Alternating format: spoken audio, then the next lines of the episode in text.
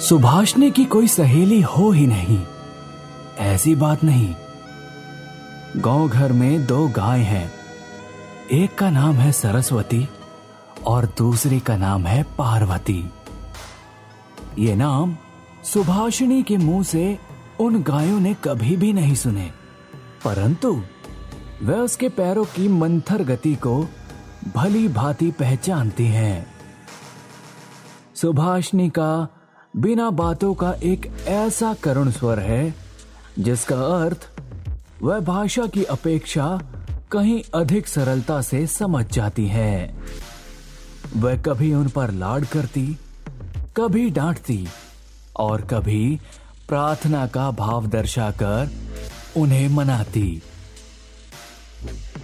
और इन बातों को उसकी सारों और पारों इंसान से कहीं अधिक और भली बातें समझ जाती हैं।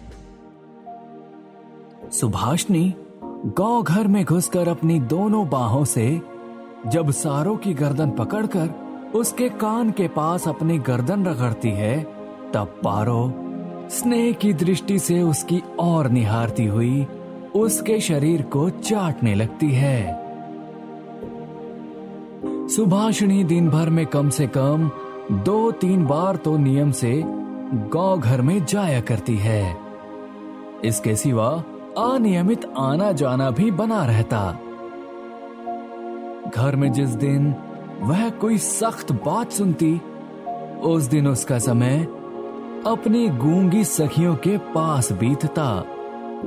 सुभाषिनी की सहनशीलता और विषाद शांत चितवन को देखकर वे ना जाने कैसी एक अन्य अनुमान शक्ति में उसकी मर्म वेदना को समझ जाती और उसकी देह से सटकर धीरे धीरे उसकी बाहों पर सींग घिस घिस कर अपनी मौन आकुलता से उसको धैर्य बंधाने का प्रयत्न करती। इसके सिवा एक बकरी और बिल्ली का बच्चा भी था। उनके साथ सुभाषिनी की गहरी मित्रता तो नहीं थी, फिर भी वे उससे बहुत प्यार रखते और कहने के अनुसार चलते।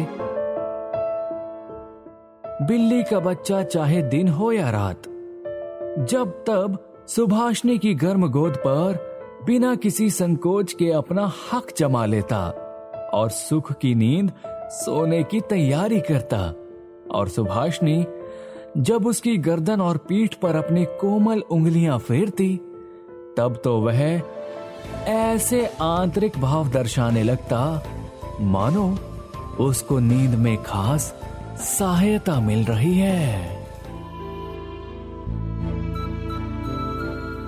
गुरुदेव रविन्द्र नाथ टैगोर की रचना गूंगी की बाकी की कहानी जानने के लिए सुनिए इस पॉडकास्ट के और भी episodes on your favourite podcast streaming app.